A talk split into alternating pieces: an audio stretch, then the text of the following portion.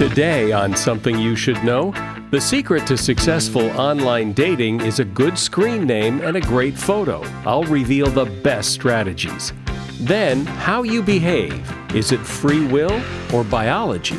If you want to say it was free will that you decided to floss your upper teeth before your lower ones rather than the other way around, go for it basically, I think it's perfectly fair to say that what we call free will is the biology that hasn't been discovered yet. Also, do you see yourself the same way other people see you? Probably not. And are we just a little too clean and sanitized for our own good?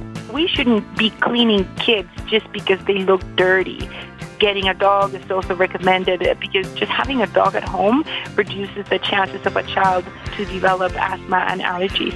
All this today on Something You Should Know. This podcast is sponsored by Monarch Money. Are you saving to reach your financial goals? Reaching those goals isn't just about getting more money, but by managing what you have. And the best way to manage your money? Monarch Money. Monarch Money is a new kind of finance app that's intuitive, powerful, ad-free, and takes the headaches out of budgeting. Try it free when you go to monarchmoney.com slash podcast. Monarch puts all your accounts, investments, transactions, and finances at your fingertips. With a complete view of your finances, you'll gain insights on your spending and find new ways to save. Plus, Monarch lets you customize your dashboard, collaborate with your partner, set custom budgets and goals, and track your progress toward them. See why Mint users are turning to Monarch Money and loving it. And why the Wall Street Journal named Monarch Money the best budgeting app overall. Get a 30-day free trial when you go to monarchmoney.com slash podcast. That's M-O-N-A-R-C-H money.com slash podcast for your free trial. monarchmoney.com slash podcast. Something you should know. Fascinating intel, the world's top experts, and practical advice you can use in your life. Today, Something You Should Know with Mike Carruthers. Just a, a, quick reminder as we get started here today, because we've been getting some really great advertisers on this podcast that I suspect you might be interested in. And I know it can be a pain to go back and, and listen and try to find the spot where you heard the commercial and get, and get the website and the promo code and all that. So we've now started listing all of the advertiser websites and promo codes in the show notes. So if you hear an advertiser and you don't remember what it, exactly what you heard, you can always refer to the show notes uh, that accompany every episode of the podcast and find that information there. First up today, if you're trying to find love online, and that does seem to be the method that more and more people are trying, your online screen name can make all the difference. After an exhaustive review of screen names of people who were and were not successful in finding love online, a report in the journal Evidence Based Medicine found the following. You should avoid screen names with negative associations like little or bug or killer, and aim for something more playful like fun to be with. This type of name is universally attractive. Men are drawn to screen names that indicate physical attractiveness, such as blondie or cutie, while women go for names that signal intelligence, such as you know, cultured Bob. It may even be more important to start a screen name with a letter in the top half of the alphabet. That's because several measures of success, such as education and income, are linked to names higher up in the alphabet added to which a lot of search engines will sort names alphabetically anyway. Of course, an attractive photo is essential if you're looking for love online, so be sure to include one that features a genuine smile. That's really important. And women seeking men should wear red, as this is likely to boost the level of interest. Group photos showing other people having a good time in your company preferably with you right in the middle of the action, are the best kind of photos. And incidentally, women find a man more attractive when they see a picture of him that contains other women smiling at him, say the researchers. And that is something you should know. What causes people, you and me and everybody else, what causes us to behave the way we do? When we act a certain way, is it choice? Is it free will? Or are other forces directing our behavior? And if that's true, if other forces are directing our behavior, imagine the implications for things like criminal behavior. Do you really have a say in what you do or not? Well, you're about to hear a very different and interesting theory on why we act the way we do from Robert Sapolsky. Robert is a professor of biology and neurology at Stanford University and author of several books, including his latest, which is called Behave The Biology of Humans at Our Best and Worst. Hi, Professor. Welcome. Oh, thanks for having me on. You bet. Well, I would like to believe, and I think a lot of people believe, that behavior is a choice, that we are responsible for what we do. We are responsible for the consequences of what we do, and that behavior is a matter of free will. So, why is that wrong? The main thing that's come out of the last couple of centuries of people studying what biology has to do with behavior is over and over getting people to stop in their tracks and say, whoa, I had no idea that had anything to do with behavior. I had no idea my upbringing, hormones, culture, my genes, my fetal life, etc. And after a while, the whole idea of free will begins to feel just a little bit suspect. But how can that be? I mean, I'm raising my right arm right now because I want to. Not, not because you told me to, not because you made me, not because of my upbringing, or not because of anything other than my choice to raise my right arm, which is now starting to feel a little foolish, raising my right arm, but it is my choice to do so. It's not, though in that, for example, if you were raised in a culture where you didn't have a mindset of being skeptical and challenging, that wouldn't have occurred to you as to be something to do to reaffirm the notion of free will. If you had certain elevated levels of stress hormones in your bloodstream today, you may have been distracted and not paying attention to what I said, and thus you wouldn't have raised your arm, et cetera, et cetera. Mean, if you know, if I'm trying to be polite and be a good house guest, what what I would say is, if you want to believe in free will, it's clear there's far less of it than people used to think and it's in less and less interesting places. And at the end of the day, if you want to say it was free will that you decided to floss your upper teeth before your lower ones rather than the other way around, you know, go for it. Nonetheless, basically, I think it is perfectly fair to say that what we call free will um, is the biology that hasn't been discovered yet if it's not free will that I floss my upper teeth before my lower teeth, what is it? It's a billion biological influences. Okay, so you do a behavior like flossing your upper teeth before your lower ones, and that is a consequence of what went on in your brain one second before. But what went on in those neurons one second before was influenced by the sensory stuff going on in the world around you seconds to minutes before. And your sensitivity to those influences were shaped by your hormone levels in the previous hours to days and how well they affected your brain was shaped by the neural plasticity in your brain over previous months. And then before you know it, we're back to adolescence and childhood and what your fetal environment was like and your genes and culture and evolution. And in all those cases, they're making a difference. And the best way to show that is when you have an experimental manipulation in someone, you manipulate something in their biological environment and they don't know it and they behave differently. And after the fact, they would say, well, that was free will, obviously. And you know experimentally that's not the case. Great, great example of this. I love this study. You sit people down and you have them fill out a questionnaire about their political views, social issues, economic, geopolitical, whatever. Um, and it turns out if people are sitting in a room where there's a terrible smell from some like garbage can sitting in the corner, on the average, it makes people more socially conservative. They're more likely to decide that somebody else's social practice that's different and alien from theirs is wrong rather than just different. It does nothing to your politics about economics or geopolitics or any such thing simply by having subliminally a bad smell making you feel slightly disgusted people are more likely to judge something different as being wrong if you get people and they're hungry, they become less generous in economic games. They're more likely to cheat if you raise their blood glucose levels, you reverse the effect.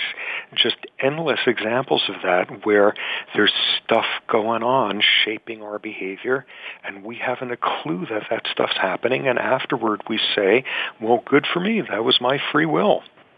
But it seems to me those things you just described, having a smelly garbage can or, or the other things, are influences on behavior. That's different than predetermining someone's behavior. They may be more likely to do something because of all the influences in their environment, but it doesn't mean they still ultimately did not choose to do that behavior. And may, maybe this is just word uh, semantics, but but in any event, so what? I mean, what do we do with all of this? Uh, well, that's a good question, I spend all my time thinking about it these days. Um, and the answer is, I I don't know. Like, if people actually went and started believing that there's next to no free will, let alone that there is no free will whatsoever, I haven't a clue what the world is supposed to look like. What's clear is the domain where it has to impact things the most and the fastest is the world where we judge behavior harshly. And that's the criminal justice system. That's the whole notion that words like evil and responsibility and volition are compatible with 21st century brain science, and they're not. I mean, as one example of that, so there's this part of the brain, the frontal cortex. It's like the coolest part of the brain. We've got more of it than any other species. What does the frontal cortex do? It makes you do the right thing when that's the harder thing to do gratification postponement, long-term planning, impulse control, executive function, all these great sorts of things. And if you damage somebody's frontal cortex, you produce somebody who knows the difference between right and wrong, and nonetheless, they can't regulate their behavior. And at that critical juncture, they're going to make the wrong choice every time. And remarkably, about 25% of the men on death row in this country have a history of concussive head trauma to their frontal cortex. And you get somebody in that situation, and you're not talking about evil. You're talking about like a car whose brakes don't work very well. Well, you're right. That would certainly make a very different world because what you just said is not what most people believe. And perhaps more importantly, it's not what people want to believe. And it's intuitively very, very tough because we are you know, we are trained, particularly in a culture as individualist as our own, um, that we've got a whole lot of faith in internal loci of control and being the captains of our fate, and we sure don't like the idea that we are biological organisms. And the weird thing is, you know, if it's going to be hard to accept that our worst behaviors are just biological, I suspect it's going to be even harder for us to accept that our best ones are as well. I'm speaking today with Robert Sapolsky. He is a professor of biology at Stanford University and author of the book Behave The Biology of Humans at Our Best and Worst. Don't you hate it when that check engine light comes on in your car? Because you have no idea what it means. And shady car mechanics can tell you it means all kinds of things and sell you all kinds of unnecessary repairs. Well, now you no longer have to wonder. Now there is FIXD. FIXD is like a health monitor for your car. It constantly scans your car for problems and tells you in plain English what's wrong. It's a sensor that plugs into your car and connects to the free FIXD app on your smartphone. It's simple to install and it works on any car made after 1996. I got mine plugged in and working in just a few seconds. What I love is it was created by three Georgia Tech graduates who wanted to create a simple, easy to use product that would eliminate some shady car mechanics' ability to rip people off because of their lack of knowledge. And right now, FIXD is running an amazing limited time offer. If you buy two FIXD devices, you get one free. Plus, my listeners get an additional 10% off their entire order when you enter the promo code SOMETHING at listentomycar.com. Go to listentomycar.com and enter the promo code SOMETHING for an additional 10% off the already discounted price. And that link is in the show notes as well. If you ask any manager, I bet you they can tell you some hiring horror story because hiring is hard. That's why if you're hiring, you need Indeed. Indeed is your matching and hiring platform with over 350 million global monthly visitors, according to Indeed data, and a matching engine that helps you find quality candidates fast. And fast is good, but quality also matters. And 93% of employers agree that Indeed delivers the highest quality matches compared to other job sites, according to a recent Indeed survey. So why leave hiring up to your every so often, once in a while, try to do the best you can approach to hiring when Indeed gives you a proven system that works and so many potential candidates, you're bound to find the right person. And listeners to this show will get a $75 sponsored job credit to get your job more visibility at indeed.com slash something. Just go to indeed.com slash something right now and support our show by saying you heard about Indeed on this podcast. Indeed.com slash something. Terms and conditions apply. Need to hire? You need Indeed. As a listener to something you should know, I can only assume that you are someone who likes to learn about new and interesting things and bring more knowledge to work for you in your everyday life. I mean, that's kind of what something you should know is all about. And so I want to invite you to listen to another podcast called TED Talks Daily. Now, you know about TED Talks, right? Many of the guests on Something You Should Know have done TED Talks. Well, you see, TED Talks Daily is a podcast that brings you a new TED Talk every weekday in less than 15 minutes. Join host Elise Hu. She goes beyond the headlines so you can hear about the big ideas shaping our future. Learn about things like sustainable fashion, embracing your entrepreneurial spirit, the future of robotics, and so much more. Like I said, if you like this podcast, something you should know, I'm pretty sure you're going to like TED Talks Daily. And you get TED Talks Daily wherever you get your podcasts. So, Robert, in the case of someone who makes bad choices because their frontal cortex is damaged, well, they don't make bad choices all the time. Sometimes they make good choices, good decisions. They behave themselves well. So, why? Why aren't they misbehaving all the time if this is so biologically programmed? Great.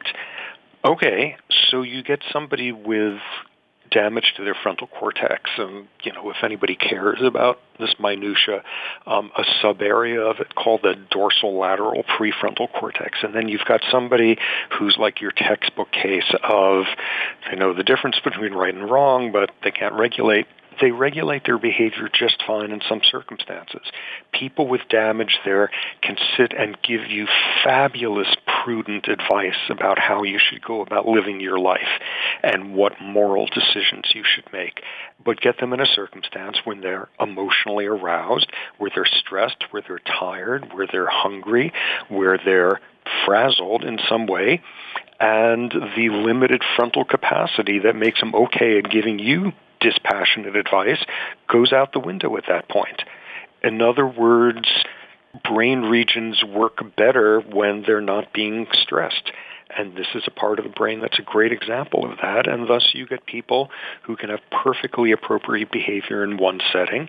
And because of their biological constraints, it goes out the window in the others. I mean, to take a, a very like nuts and bolts example of it, you get somebody with a dementia like Alzheimer's, if it's not too serious.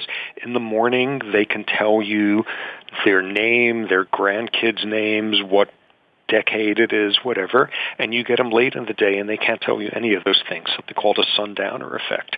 So you say, aha, some of the time they know the name of their grandchildren. So when they say they don't remember the names, they're choosing not to because some of the time they can. No, the answer is blood glucose levels change over the course of the day, and by the end of the day, like you got a brain that doesn't work very well, that's not getting as much energy as it does in the morning, and thus that challenging task that you could just barely pull off at breakfast, the name of your grandkids, you can't do in the evening. But so what does this do to the concept of personal responsibility? It sounds like you're saying there is no such thing. Yeah, and this is where like people get all agitated and say, "How's the world supposed to function?" And this is where my answer is, I have no idea. but what I take some comfort from is we've already shown societally that we could handle this in at least one domain, where we could look at abnormal human behavior and subtract out any notion of responsibility or volition and replace it entirely with biology and get the word punishment completely out of the equation and things still work okay and society hasn't fallen apart. And the example that I always come back to is epilepsy. 500 years ago, if you had an epileptic seizure, um, the best of European science had an explanation for what causes seizures, which is you're in cahoots with Satan. And the medical intervention was absolutely obvious. They burned you at the stake. And somewhere along the way, people figured out, ah, it's not demonic possession, it's a neurological disease. And these days, if somebody you know, from out of nowhere with no prior history, suddenly has a seizure, and in the process, while they're driving a car, they hit somebody. It's tragic, it's horrible, but no one says this person was evil. Do you do nothing about it? Absolutely not. If the seizures can't be controlled, the person shouldn't drive, and every state has laws as to how long you have to be seizure free to be able to get your driver's license back. But when the person's license is temporarily revoked, nobody sits there and says, aha, justice is served. But epilepsy is involuntary. Murder is not. Exactly. But 500 years ago, it wasn't. 500 years ago, somebody made the choice to align themselves with Satan and this is how you can tell they have a seizure, and thus they made the choice. They made that choice. Nobody told them to go like hang out with Satan, and it's their own damn fault when we burn them at the stake. And somewhere along the way, 100, 200 years ago, most people in westernized societies learned instead to say, ah, it's a disease. 50 years ago, more like 60 now, if somebody had schizophrenia, like the parents of this like teenager asked the doctors what caused this what caused this the answer then that every like wise psychiatrist would have told you was you caused it you were a lousy mother. You mothered in a style that's called schizophrenogenic mothering. You generated schizophrenia in your child. It's your fault. And somewhere in the 1950s, people learned, oh, no, it's actually a biochemical disorder in the 1960s, if you had a kid who wasn't learning well at school, there were all sorts of technical terms that might be invoked. They were lazy. They were unmotivated. And then biology taught us that sometimes there's little cortical malformations in the brains of some kids, and they reverse letters or they invert them, and we now call this dyslexia. Oh, they're not choosing to be unmotivated. It's because of some subtle, screwy biology we had never heard of before 10 years ago. And all that's happened is we learn more and more of that stuff. But I think the flaw in your argument, though, is that yes, we were wrong about epilepsy and, and, and schizophrenia and dyslexia. You can't make the jump that because we were wrong about those things, we must be wrong about everything else. You've got to prove those individual things. And for you to say that because we were wrong about dyslexia, that we must be wrong about murder, bank robbery, and kidnapping, you can't make that claim. I mean, that's going to take a big leap of faith to get people to believe that. It's going to be a huge leap. And what we often have to remember is people who were no less smart and no less empathic and no less subtle and concerned and all these great things we attribute to ourselves at some point in the past had a completely different interpretation.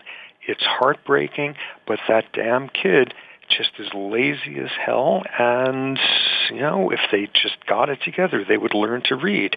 It's heartbreaking to have to take their mother away and burn her at the stake but she chose to become a witch and be demonic and you know people 500 years from now and probably 50 years from now will look back at us these days and say my god the things they didn't know about then and the decisions that they made based on that and the damage that they caused.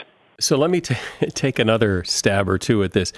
There are cultures in this world that don't tolerate behavior that we tolerate here. And consequently, people from this country, say, going to Indonesia, where they're much stricter about drugs and things like that, somehow they develop the self restraint on their own it has nothing to do with biology to behave themselves and not break the law, whereas here they might.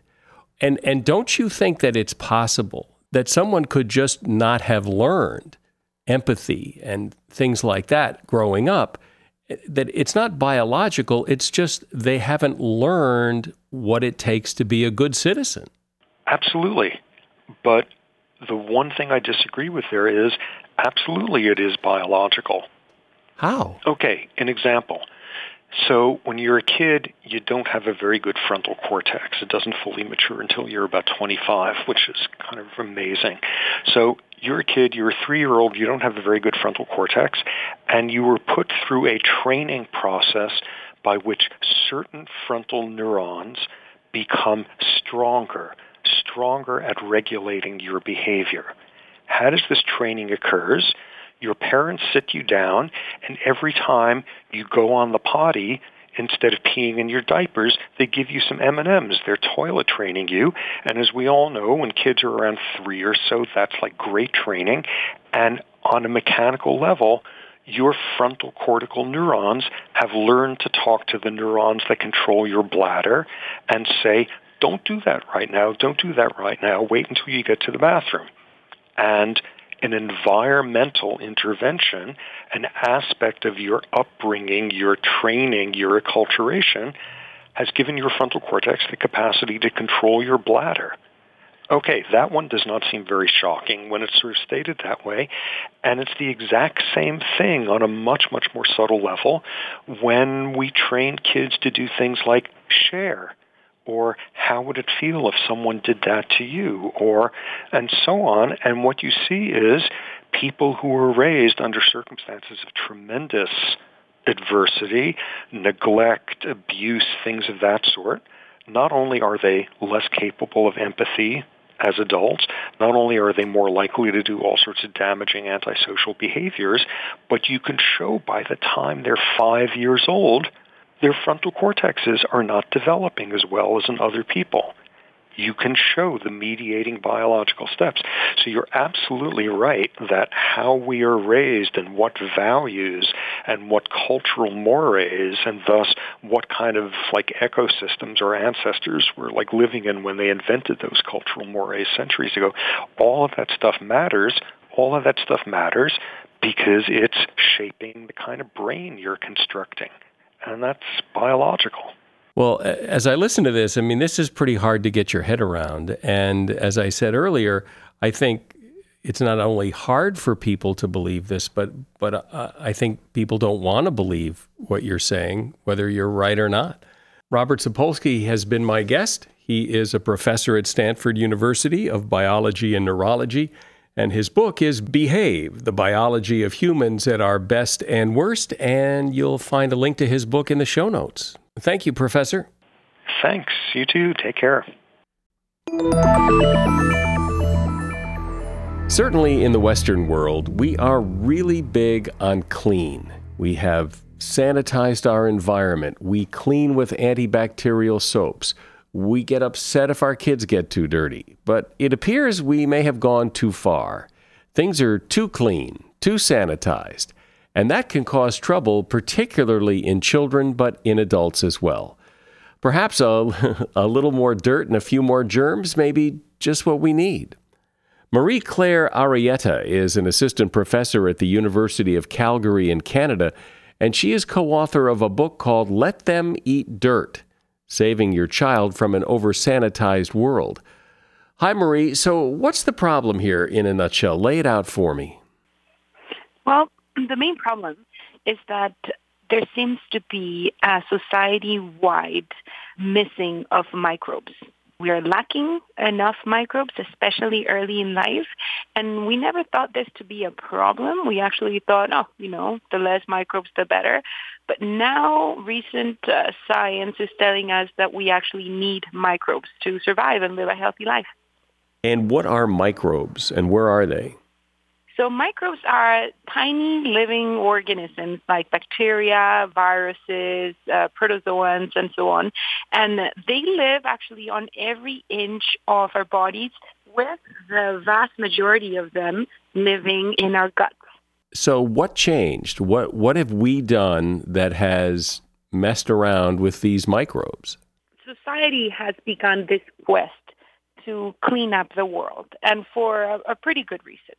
Uh, it's thanks to things like hygiene and antibiotics that infectious diseases have been in, on a steady decline.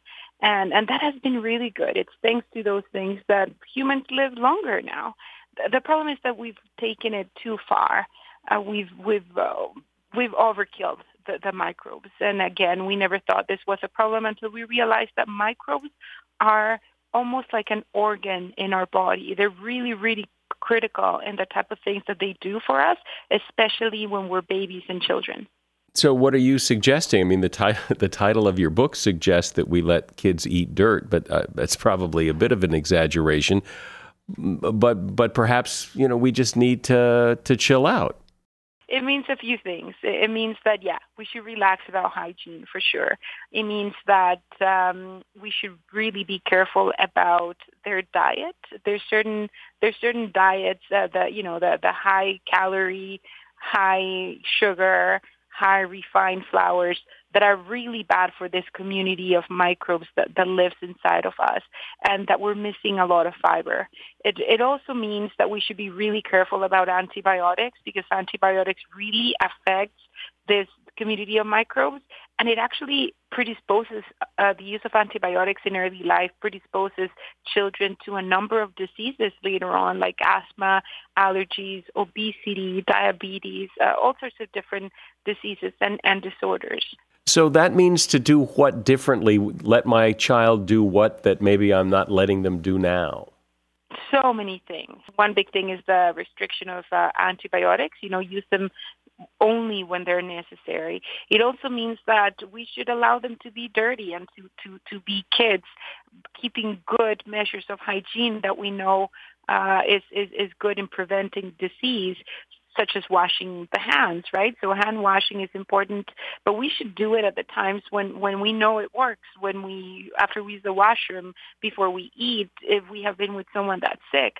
But we shouldn't be cleaning kids just because they look dirty, because dirt really does not mean disease. Getting a dog is also, is also recommended because actually just having a dog at home reduces the chances of a child uh, to develop asthma and allergies.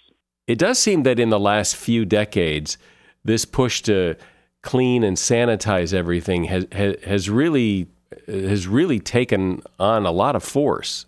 For sure, and and one sees that in, in the market, right? There's so many products that use the word uh, antibacterial as as a sales feature, and we find them in everything, not just soap, but even fabric. So many things with the antibacterial word. So there's these gel hand sanitizers hanging from every other backpack that you see in, in kids going to school. That never happened before. The same with diaper bags. They all have at least one enough or if not two. And moms are are are making people, you know, sanitize their hands be, before they touch a baby. And while that's a good idea, if if someone's sick, it's really not necessary in in a healthy baby. So yeah, there's this attitude that that we need to be clean around children to prevent disease, and and that's not true. Well, but wait a minute. One of the reasons that people carry around and use hand sanitizers is we've been told, and there's been, I think, some pretty good evidence that uh, that is how you catch disease. That's how you catch a cold. Airplane surfaces are filthy, and people get sick from touching the tray table that the last passenger touched who had some, you know, bizarre cold from some foreign country. And and that's why we we use hand sanitizer because the way people, for example, catch a cold is a person with a cold has bacteria on their hand, they touch a surface, then you touch a surface, touch your nose, and you get sick. Yeah, and that's you make a really good point. We we're often reading all these misinformed reports of what germs are. Well, there's a minimal risk of uh, getting a cold from touching a surface in, in, a, in a gym, for example, that risk gets reduced if you wash your hands, you know, after you work out. And there's nothing wrong with that. We shouldn't just forego hygiene, but we shouldn't just be washing our hands just because they look dirty after playing, in the case of, of a child, after playing in, in the playground. Because unless the, the child was playing with someone sick, there's, there's no risk in, in, in getting an infection in that case. But aren't isn't that the way we normally get sick? Is we pick we pick up germs that can cause illness on a surface or from somebody's hands, and if we got rid of those germs from our hands, uh, then no. we wouldn't get sick. The the way we normally get sick, the vast majority of of, of exposures to disease-causing microbes come from uh, direct contact with other people that have them.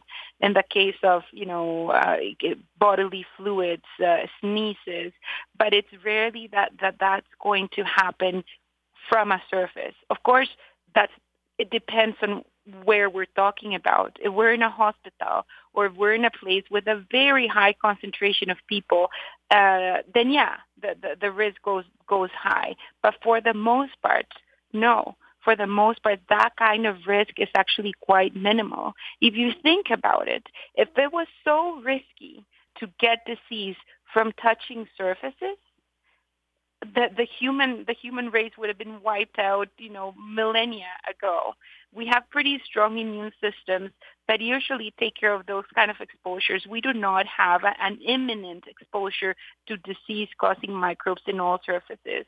We have to be careful in certain places for sure, and again, we have to be careful about hand washing before we're going to eat and after we use the washroom. But for the most part, we do not have to go overkill on trying to disinfect these, these, these surfaces because it's been shown there's enough studies showing that that uh, this kind of um, you know impulsive, impulsiveness to over clean ourselves does not lead to a reduction in, in infection. It really doesn't.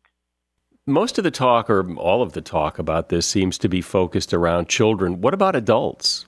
Well, the reason why we focus our discussion in children is because the evidence is overwhelming that there is no other time in life where it's more critical to expose ourselves to, you know, a healthy microbial uh, load than early in life. Um, of course, when we become adults, our our microbiome or, or this community of microbes inside of us has already been established and it's pretty resilient to, to changes. So it's not to say that it's not important, but during adulthood, what becomes more important is actually diet. Because uh, at the end of the day, our microbes inside of our intestines are where we eat. And uh, they do not do well with the type of, of diet that, that we have nowadays. So, you know, fiber intake in, in the form of vegetables and, and fruits and uh, non-refined grains and, and sugar. That's the type of, of, of approach that adult people should be using to, to continue or to promote a good, healthy microbiome. What about, um, there's been in the last I don't know, 10 years or so, quite a, a, a push for people to take probiotics. Does that help, or is that just you know, may, maybe a little bit of insurance, or what? What's the what's your take on that? It, it does and it doesn't. So the the issue with probiotics is that they're they're not regulated, so anyone can come up with a product, and you do not actually have to prove that the product works to sell it. As crazy as that sounds. So there's really good products out there that have been tested for many diseases. But for, you know, a regular person, if you show up to a, a health store or to a pharmacy and ask for a probiotic, it's really hard to know which ones do work from, from the ones that don't. One of the things that, that we did um, when we were writing this book is, is that we created a, a website. Um, it's letthemeatdirt.com, and there's specifically a link uh, for a reputable source of probiotic information that includes the products that have been tested for specific ailments. And people should refer to those types of resources whenever choosing probiotics. And let me give that website again because you said it pretty quick there. It's letthemeatdirt.com and it's it's under the resources section about probiotics. But but you like you like probiotics, yes? I take them. My kids take them as well. But there's also, you know, probiotic containing foods like kefir, yogurt, sauerkraut, sauerkraut, uh, pickled vegetables, and other things that that we know are, are, are healthy for you and for your microbiome. But the thing with probiotics is that um, they aren't as good as they could be. You mentioned earlier that there seems to be a link between uh, this over sanitized, over clean world and an increase in the incidence of things like asthma and allergies. Is the evidence strong? Can we draw a really clear link between those things? Very much so. So not only, you know, epidemiological associations, very strong ones, for example, kids that are raised in farms, uh, kids that are breastfed, uh, kids that are being born vaginally, they all seem to have lower risks of uh, of uh, asthma and allergies.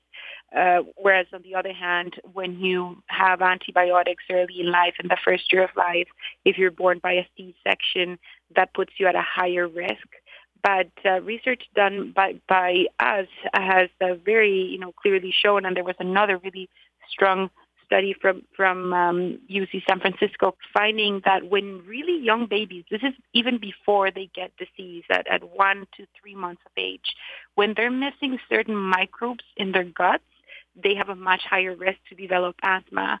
And then using experimental models, using using mice, we were able to very clearly show that once you put these microbes back into the animals, that protects them from asthma.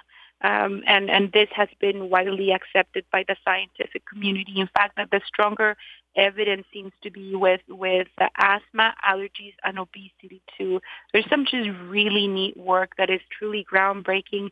We did not know about this only five to seven years ago, but microbes do a lot more than what we thought they did initially. And it surprised uh, many of us, including myself. I was I was a microbiologist that used to study, you know, the, the bad reputation of microbes, how they cause disease and how to fight them. And, and we're changing focus, many of us, because we, we're truly realizing how important they are. But it does seem to be this kind of tricky balancing act. You know, if you've got a one year old who's crawling around the floor and we hear about, you know, what people drag in on their shoes is all over the floor and it's, you know, toxins and things. It's kind of hard to separate like the, good from the bad when it comes to dirt and germs and things. And so I get maybe that's why people just clean up everything because that way you you don't have any bad stuff. Yeah, exactly, and uh, that would be okay if if by doing so we weren't we weren't preventing, you know, this necessary exposure.